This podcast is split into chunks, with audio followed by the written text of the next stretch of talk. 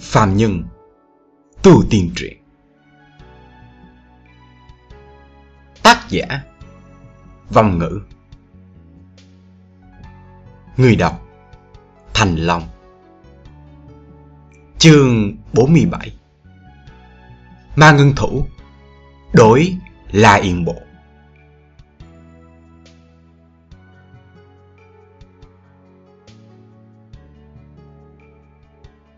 Ma ngừng Thủ. Ba chữ này từ trong miệng mặt đại phu chậm rãi thốt ra. Thanh âm trầm thấp, phảng phất xa xa như từ trên trời truyền đến, mang theo ma lực không thể tưởng nghĩ làm cho hàng lập cũng không khỏi nhịn được sợ rung lên. Cước bộ đang hướng về phía trước, liền dừng lại. Theo lời vừa dứt, trên người mặt đại phu đột nhiên bạo phát ra một cổ sát khí trùng thiên. Khí thế này giống như cuồng phong sậu vũ, càng thổi càng lớn. Hơn nữa, hướng bốn phía không ngừng khuếch tán, tràn ngập cả căn tiểu ốc. Mà hàng lập đang tiến tới. Bất thình lình bị khí thế cuồng bạo táp lên trên mặt. Bị bức bách đảo lùi liên tiếp vài bước mới có thể ổn định thân hình, đứng vững lại được. Hàng lập sắc mặt không khỏi đại biến. Trong lòng một trận hoảng sợ. Biết đối phương đã xuất ra tuyệt chiêu chân chính đối phó mình. Xem ra một kiếm vừa rồi làm cho lão kích thích không ít. Tiểu tử, có thể kiến thức tuyệt kỹ thành danh mà ngừng thủ của lão phù. Coi như là người may mắn đi. Âm thanh cuồng ngạo của mặt đại phu yết tai nhức óc. Tại bên tai hàng lập vang lên ong ong. Nhưng may mắn không có ẩn chứa nội lực, cho nên ảnh hưởng không lớn. Xem ra, đối phương không thèm dùng thủ pháp đã thất bại để đối phó hắn thêm lần nữa. Điều này làm cho hắn an tâm không ít. Hai lần liên tiếp, nghe được mặt đại phu ngạo nghễ nói tới cái tên ma ngừng thủ hàng lập cũng không khỏi kích thích nhìn về phía hai tay của đối phương Vừa nhìn đã làm cho Hàng Lập trong mắt tràn ngập vẻ khiếp sợ. Môi lúc đầu miếm chặt, nay không nhìn được thoáng hé ra. Chỉ thấy từ khuỷu tay của mặt đại phu đi lên. Lúc đầu là cánh tay khô gầy. Đột nhiên giống như bị bơm khí vào, bỗng bành trướng lên. So với độ lớn của ống tay ban đầu, thì lớn hơn rất nhiều. Càng làm cho kẻ khác giật mình chính là da tay nguyên bổn màu vàng. Giờ phút này biến thành màu trắng bạc. Dưới ánh dương hoàng chiếu rọi, phản xạ sự sáng bóng của kim chốt lạnh như băng. Tự hồ rất chắc chắn, không gì có thể bẻ gãy được. Giống như được luyện từ bạc chân thật vậy. Đây là thực lực chân chính của mặt đại phu. Nhìn đến đây Lòng hàng lập trầm xuống. Tay cầm chui kiếm Tịnh không tự kiệm hãm được, Xuất ra không ít mồ hôi lạnh. Làm cho lòng bàn tay cũng trở nên vô cùng ướt át. Dù sao, Kinh nghiệm giao thủ cùng người của hắn quá ít. Chỉ dựa vào khí thế đại biến Cùng hai tay tài dị của đối phương. Hắn tự cảm giác được. Tự hồ đến hít thở, Cũng trầm trọng đi không ít. Bất quá trên mặt Hàng Lập, Khôi phục lại bộ dáng, Dường như không có chuyện gì xảy ra. Khuôn mặt hắn bình tĩnh, Không có lộ ra sợ hãi chút nào cả. Tự hồ đối với vẻ mặt ngạo nghễ của mặt đại phu, Không có thấy qua.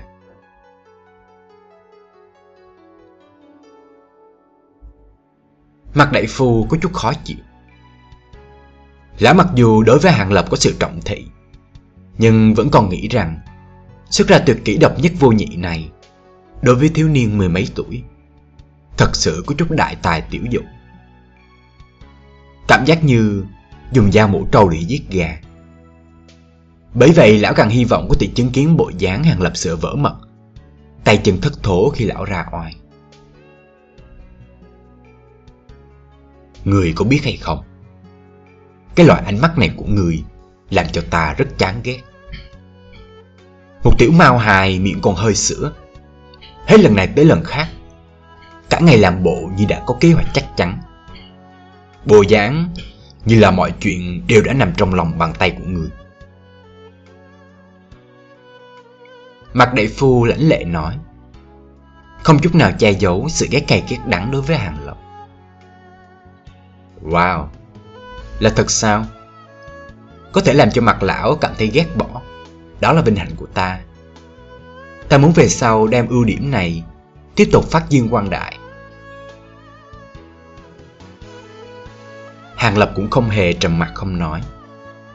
Dùng lời nói nhạo bán phản kích.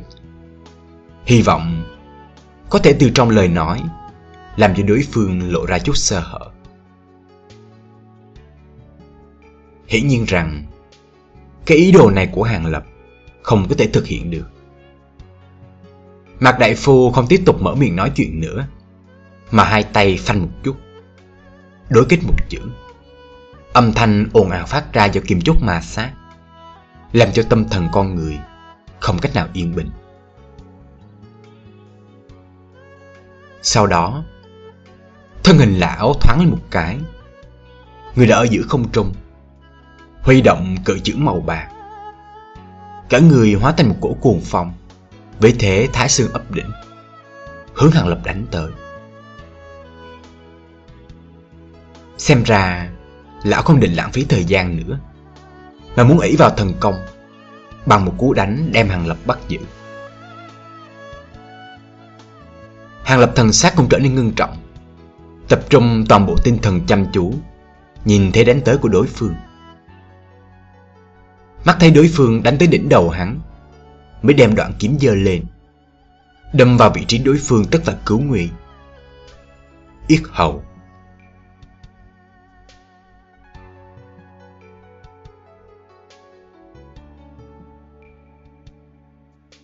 Mặt đại phu thấy hàng lập ngạo mạn như vậy, Không thu hồi thế công cường ngạnh của mình.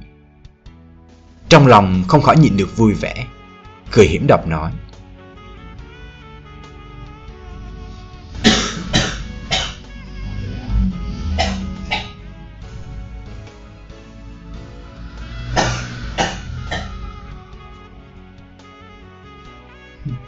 Tự đi tìm chết.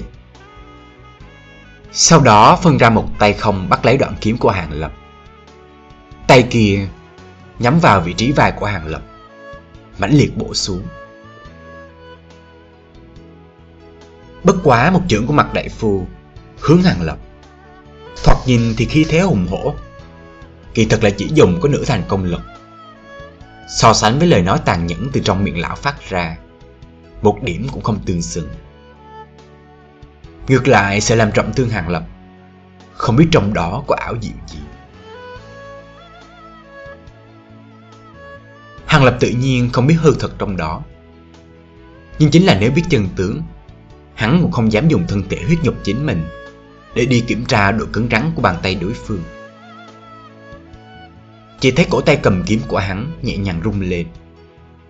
Đoạn kiếm trong tay đột nhiên quay ngang ra.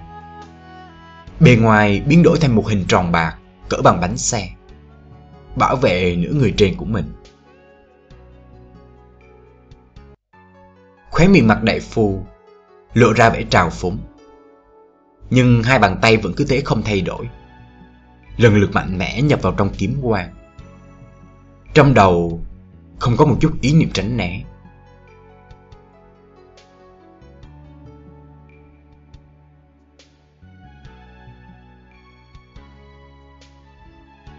Một âm thanh thanh thủy vang lên. Đoạn kiếm của Hàng Lập Chém lên cự chữ màu bạc, chớp lóe lên vài tia lửa. Chẳng những không làm tổn thương da tóc đối phương, Mà còn bị phản chấn trở lại. Mặt đại phu nhân cơ hội này Đem bàn tay lật lại. Trong lúc bụi kiếm không kịp lùi về, Vươn một ngón tay Nhẹ nhàng bắn ra.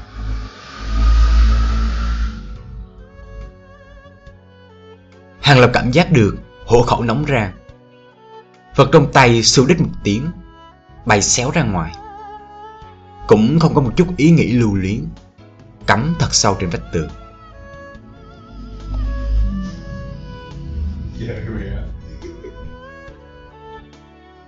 Ngay sau đó, cánh tay ngân thủ khác cũng đột nhiên đổ trưởng thành trảo, chụp vào xương tì bà của Hàng Lập.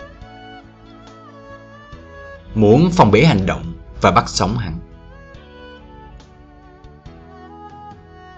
Mắt thấy tình huống nhanh chóng thay đổi, hãm sâu trong hiểm cảnh.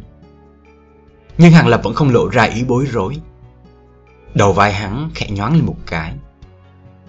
Cả người trở nên mơ hồ một chút dưới ánh mắt của mặt đại phu huyễn hóa thành một làn khói nhẹ hướng phía trước vọt qua mặt đại phu nhìn thấy loại thân pháp quỷ mị này, cũng là giật mình không nhỏ. Nhưng lão niên theo thế hạ xuống, đem hai tay hóa thành một màn trắng bạc dày đặc, đem bao phủ tất cả làn khói nhẹ trong đó, không có một tia ý tứ bung tha hàng lập.